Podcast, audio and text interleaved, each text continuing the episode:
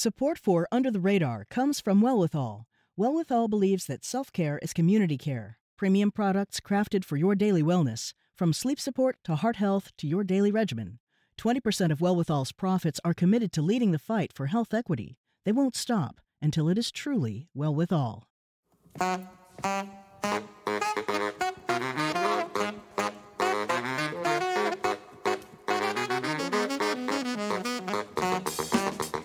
I'm Callie Crossley, and this is Under the Radar with Callie Crossley. And now for the part of the show we call Lagniappe. That's Creole for something extra.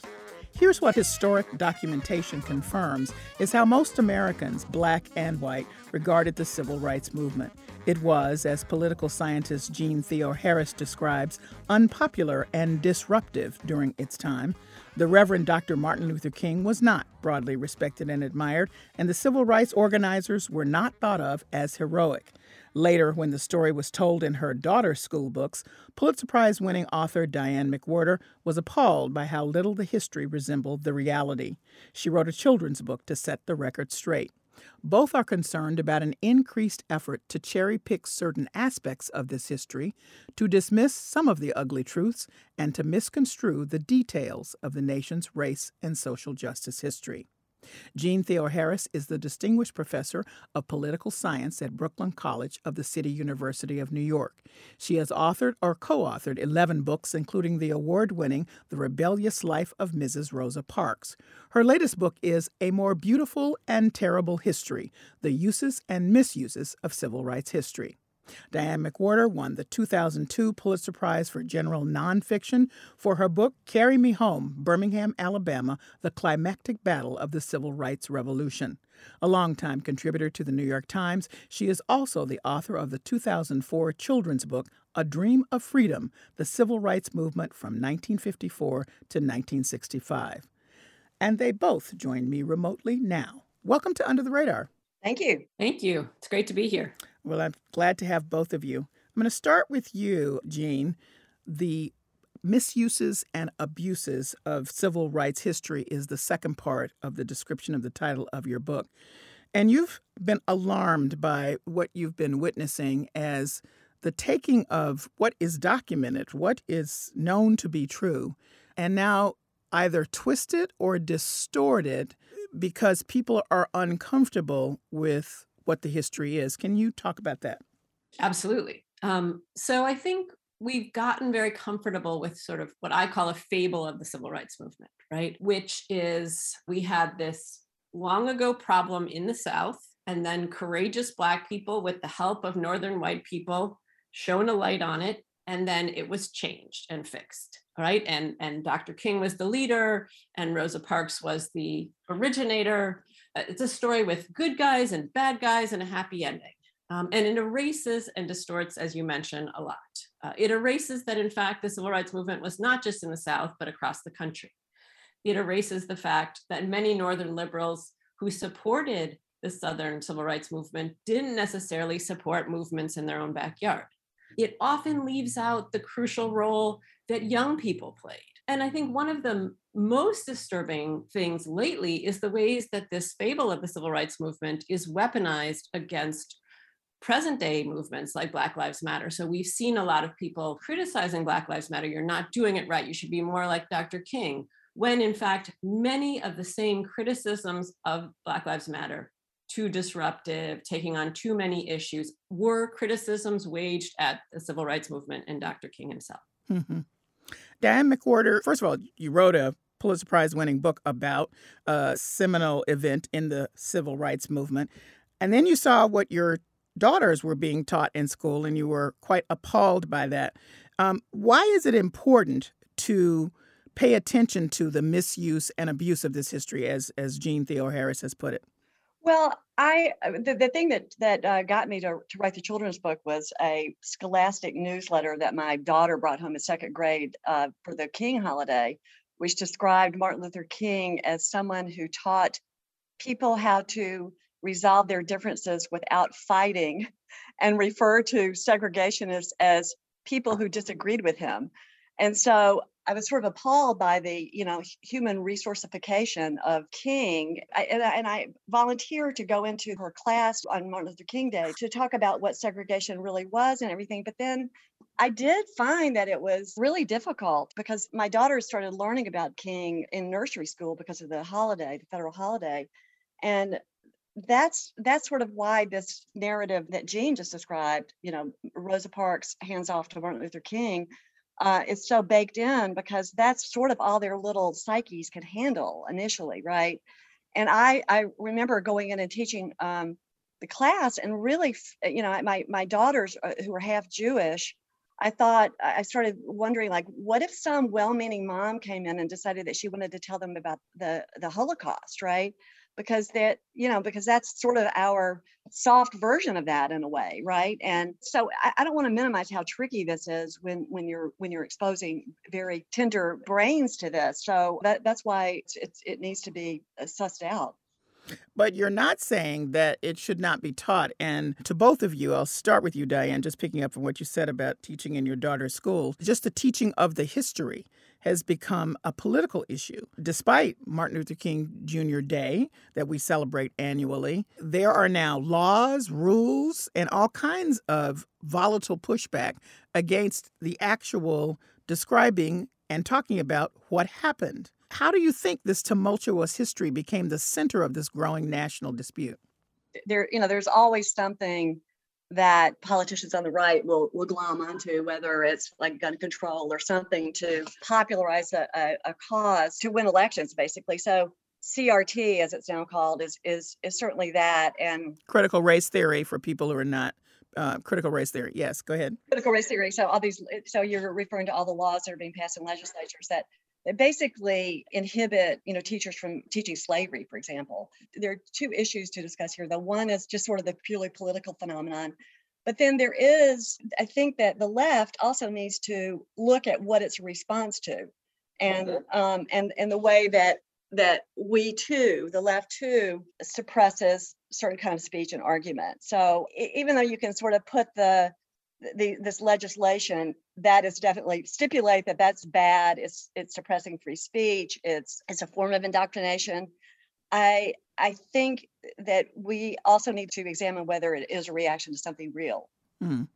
Um, and I want to point out once again, critical race theory is not taught in K through 12 schools, despite however many laws are passed. It's not taught. It's not taught. It's not taught. saying it again. Sometimes, maybe in colleges, but it really resides in law schools as a discussion, just for the record. So there is a pushback, Jean Theoharis, um, that's gone beyond this political aspect of it into, as Diane said, even talking about you know slavery. But certainly all of the details that we would know in a more modern way from the modern civil rights movement of what race history is really about in the US so who benefits from the fableization as you have put it uh, of this history Callie, I think you're getting at this, right? That this is not about CRT. This is about kind of, we're now seeing more teaching about structural racism, about the ways that racism pervades, you know, the economic and political and social institutions of this country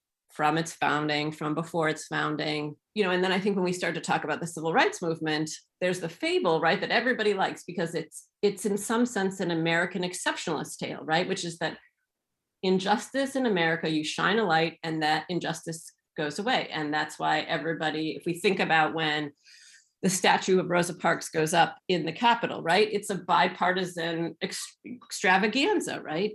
John Boehner's there, Mitch McConnell's there, President Obama's there, Nancy Pelosi's there, right? It's this incredible bipartisan event because the fable is a fable of American progress and it helps take the attention away from enduring social and racial inequality and what the historical roots of that are. Um, and so I think part of why the civil rights movement has taken on kind of this really central role in the ways that the United States talks about itself and, and sees itself and celebrates itself is because of the ways that it seems like we've gotten past our problems, past our history. And therefore, I think the anti CRT backlash really is about conversations that say, not so fast. Actually, we need to talk you know, more broadly, more substantively, both about this long history of racial inequality and the ways that that it endures today. Callie, uh, Callie, can I jump in here? Mhm. Um, I, I, I think the reason the CRT stuff is coming up now is because we vividly realize that this really is not history. I mean, it's it's it's it's going on now. I know that when I was asked to give a, my first talk after Donald Trump was elected president, I said sure, and I looked back through all my speeches, and they they were not applicable un- under Trump because the position that they started from was that what I was talking about was history and you know and it was history that we that we are, are able to look back on as this you know form of mass social insanity that the country went through and then you know as jean said then we somebody shined the light on it and we came out of it. And and now we saw it being kind of reenacted in real time. So i think part of the the sort of brittleness now of this of this pushback against it is because it is plain that this history has not gone away that it's it's sort of being uh, you know reenacted a- as we live Um, Jean, I would like you to read from your book, which I think underscores uh, what we've been talking about on page 25. Okay. More significantly, these mishistories of the civil rights movement impoverish people fighting for social justice today by separating them from the perspectives and experiences of a long line of courageous freedom fighters. 60 years ago, Rosa Parks drew solace and sustenance from the long history of Black resistance before her time, placing her action in the Montgomery boycott in the continuum of Black protest. Her speech notes during the boycott read Reading history of others, Crispus Attucks through all wars, Richard Allen, Dr. Adam Clayton Powell, Sr. and Jr., women, Phyllis Wheatley, Sojourner Truth, Harriet Tubman, Mary McLeod Bethune. For Parks, the ability to keep going, to know that the struggle for justice was possible amid all the setbacks they encountered was partly possible through reading and referencing the long Black struggle before her. By denying a new generation their place in that lineage, a key form of sustenance is taken away. Well, as it happens, um, Diane, when you wrote your book for young people, you, of course, one of the places you went right at, one of the scenarios you, you went right at was the Montgomery bus boycott. So I'd love you as a follow up to Jean Theoharis's reading. And by the way, that's from her book, A More Beautiful and Terrible History The Misuses and Abuses of Civil Rights History. From your book, A Dream of Freedom The Civil Rights Movement, Diane, would you read page 40 of the Montgomery bus boycott? Okay, sure. It was dark by 5:30 p.m. on December 1st, 1955. The Christmas lights had been turned on in Montgomery, the capital of Alabama. A 42-year-old black seamstress left her $23 a week tailoring job at a downtown department store. She boarded a bus for home. After a few stops, the bus was full. A white man was left standing. According to Montgomery segregation laws, the very front of the bus was reserved for whites and blacks went to the back. The middle seats were a no man's land filled on a first come basis, used by blacks or whites as long as the quote color line was observed. But in practice, the drivers ordered blacks to give up their seats to any white person. So on this Thursday in December, the bus driver, J. Fred Blake, told the first row of, Amer- of African Americans to get up so that the white man could sit. Three passengers obeyed. The fourth, sitting with them, the seamstress, defiantly slid over to the window and refused to go to the back of the bus. The black struggle for freedom had found the route into its future. The seamstress was Rosa Parks. In the legends that grew up around her, she became she came to be seen as a sweet, simple woman with tiger feet who decided one day that she would not be moved. But Parks had been in training for this moment all her life. And the tired she felt was the kind of fatigue of the soul that has built for decades and finally sets off a revolution.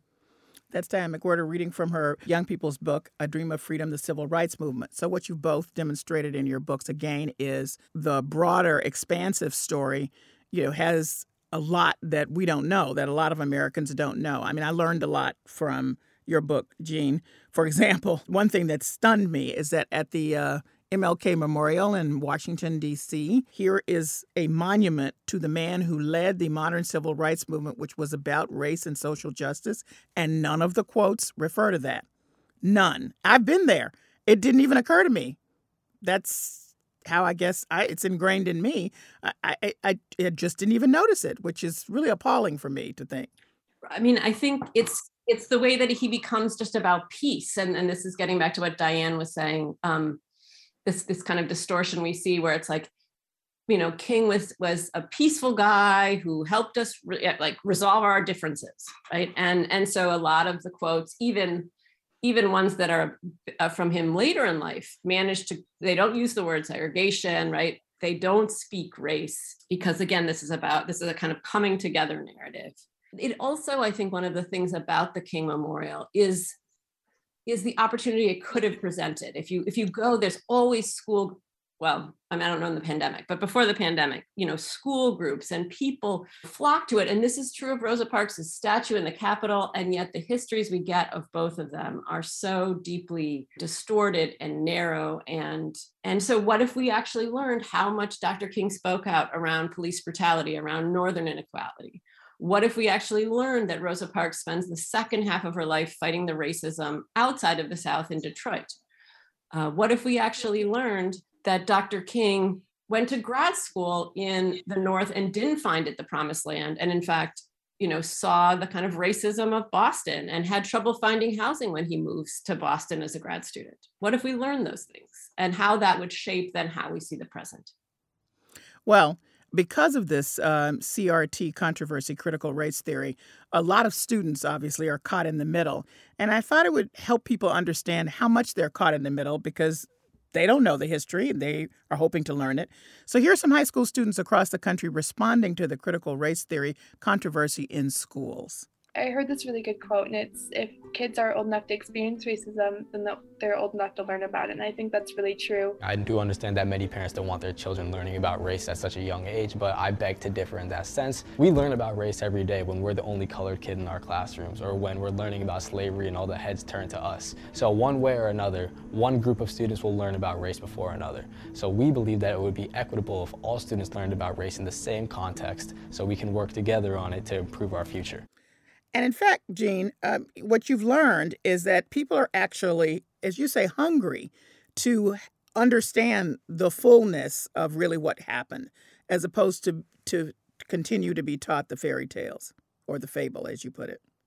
Absolutely. I mean, I teach college, but because of the Rosa Parks book, and and I actually published uh, a young adult version of the Rosa Parks book last year with Brandy Colbert because I think young people, middle school, high school, college, and, and beyond, want a history that doesn't feel like it's, you know, the kind of two-dimensional poster version. You know, like I think we we turned Black history into a series of posters during February, when in fact it's so much richer. And the reason um, I call my book a more beautiful and terrible history, it's from a quote by James Baldwin. It's from an incredible piece called "The Talk to Teachers." If people haven't read it, um, I would recommend it. And he and Baldwin writes, uh, American history is longer, larger, more beautiful, more terrible than anything anyone has ever said about it. And I think that's true. That in some sense, it's more inspiring when you actually look at Rosa Parks's more than six decades of freedom fighting.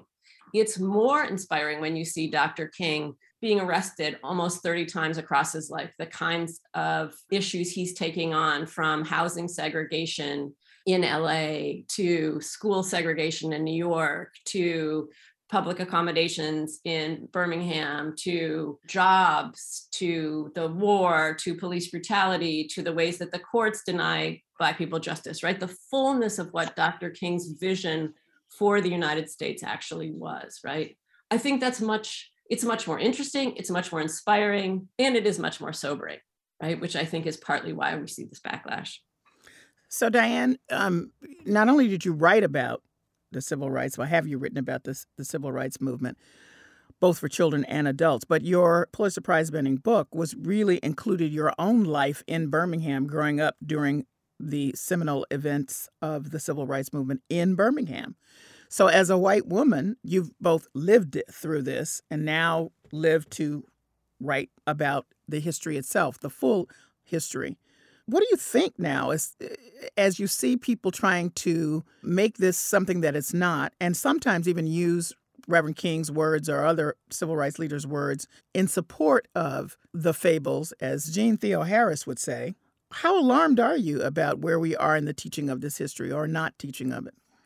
I I have to say that I, I always joke that my it took me longer to write my book than Dr. King's career lasted. So then I found myself after about 10 years after it came out, I started feeling like the fact checker in chief because the the desire to go back to the to the mythology of the and this and by the way this is this is all sort of out the window since trump but the the mythology of what a friend might call the interracial handshake that everybody we were all really on the same side the whole time. I, I you know i've come i've come to the conclusion about our country that we that we do change but i don't know that we learn anything. So for example in birmingham when they were gearing up to celebrate the 50th anniversary of 63 which you know it was it was the birmingham demonstrations with the fire hoses and police dogs that led to the civil rights act of 1964 which abolished legal segregation. So birmingham was gearing up to commemorate that and, and celebrate and look what sort of you know look how far we've come and look what we accomplished. And at the very same time the state was passing the anti-immigrant law you know and sort of reinventing jim crow as juan crow and was it was and so you know, I just looked at that thinking, so in 50 years, are we going to be celebrating how we overcame that? You know, um, and and that's when I realized we make adjustments usually in order to preserve power structures the way they are.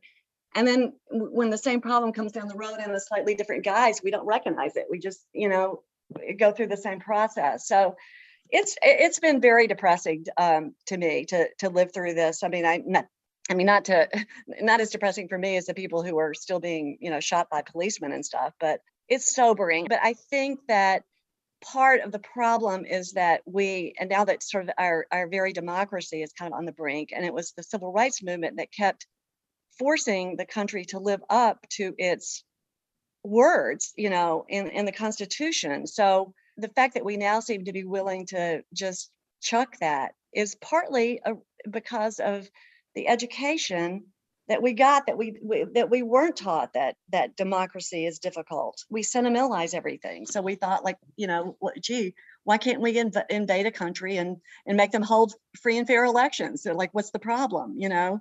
So anyway so i, I think that as, as, malcolm x said you know the chickens are coming home to roost now of, of all this uh, for all this history that we haven't really grappled with. I would ask each of you um, one question, and this is not a sent to, to get a sentimental answer, but what do you say to people about how to push back against this for uh, those people who a want to know the history and b know the history and are seeing it distorted, misused, and abused, as you said, Jean?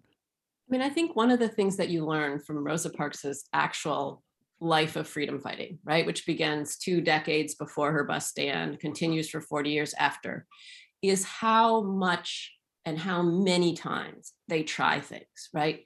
They are working on issues of criminal justice in, the, in those decades before the bus stand. They're working on issues of desegregation. They're working on voting rights, right? Over and over. And she talks about how it was hard to keep going when our efforts seemed in vain, and yet she keeps going. So to me, I think one of the lessons that I draw from Rosa Parks, right, is that persistence. That one of the most dangerous aspects of the myth, this idea that it's accidental, that you just stumble into history, that it just changes overnight, is the fact that part of Rosa Parks's genius and her courage is the courage to keep doing things over and over and over, and that you don't know the moment until you're well past it, right? Because she has no sense that night that deciding not to move, right? She talks about her uh, her arrest being annoying. And in part, you can hear in that because she's planning a workshop for her NAACP Youth Council that weekend, and now she's gotten herself arrested. So she has no sense that this is going to trigger what we now know it does trigger, right? But you just keep doing things. And so that I think is one of my messages is that what this history shows us is how long and how hard people pushed, but that there are moments when things shift, when history does change. Diane, what would you say? My favorite quote from Philip Randolph, who was the organizer of the of the March on Washington. He said, "Power is the active principle of only the organized masses, the masses united for a definite purpose." And I would say for um, the for activists to keep that principle in mind. We tend to be focused on symbolic changes like uh, language or monuments and while those are important, they're not essential. They don't lead to structural change. And one of the reasons they are so, we, we, we do get focused on them, is because they they're relatively easy to change you know compared compared to the sort of structure of capitalism that leaves a large segment of the population out and i would just say to people look at the number of ads that, that feature interracial couples or upper middle class black people that's the symbolism that the that the corporations are participating in to feel like they're doing their their bit for racial justice it changes nothing you know well, I thank you both for joining me in this conversation. Thank, thank you, Callie. Jean Theoharis is the Distinguished Professor of Political Science at Brooklyn College of the City University of New York. She is the author of the New York Times best-selling biography, The Rebellious Life of Mrs. Rosa Parks. Her latest book is A More Beautiful and Terrible History The Uses and Misuses of Civil Rights History. Diane McWhorter is the author of the 2002 Pulitzer Prize for her book, Carry Me Home Birmingham, Alabama The Climactic Battle of the Civil Rights Revolution, and is also the author of the Young Adult History of the Civil Rights Movement in 2004, A Dream of Freedom The Civil Rights Movement from 1954 to 1965. That's it for this week's edition of Under the Radar with Callie Crossley. Listen to us online at GBH News or wherever you get your podcasts and follow us on Twitter and Facebook to stay up to date with our programming. Under the Radar with Callie Crossley is a production of GBH, produced by Hannah Ubeli and engineered by Dave Goodman. Our theme music is Fish and Chips by We Are Two Saxies, Grace Kelly, and Leo P. See you here at 6 p.m. next Sunday. I'm Callie Crossley. Thanks for listening.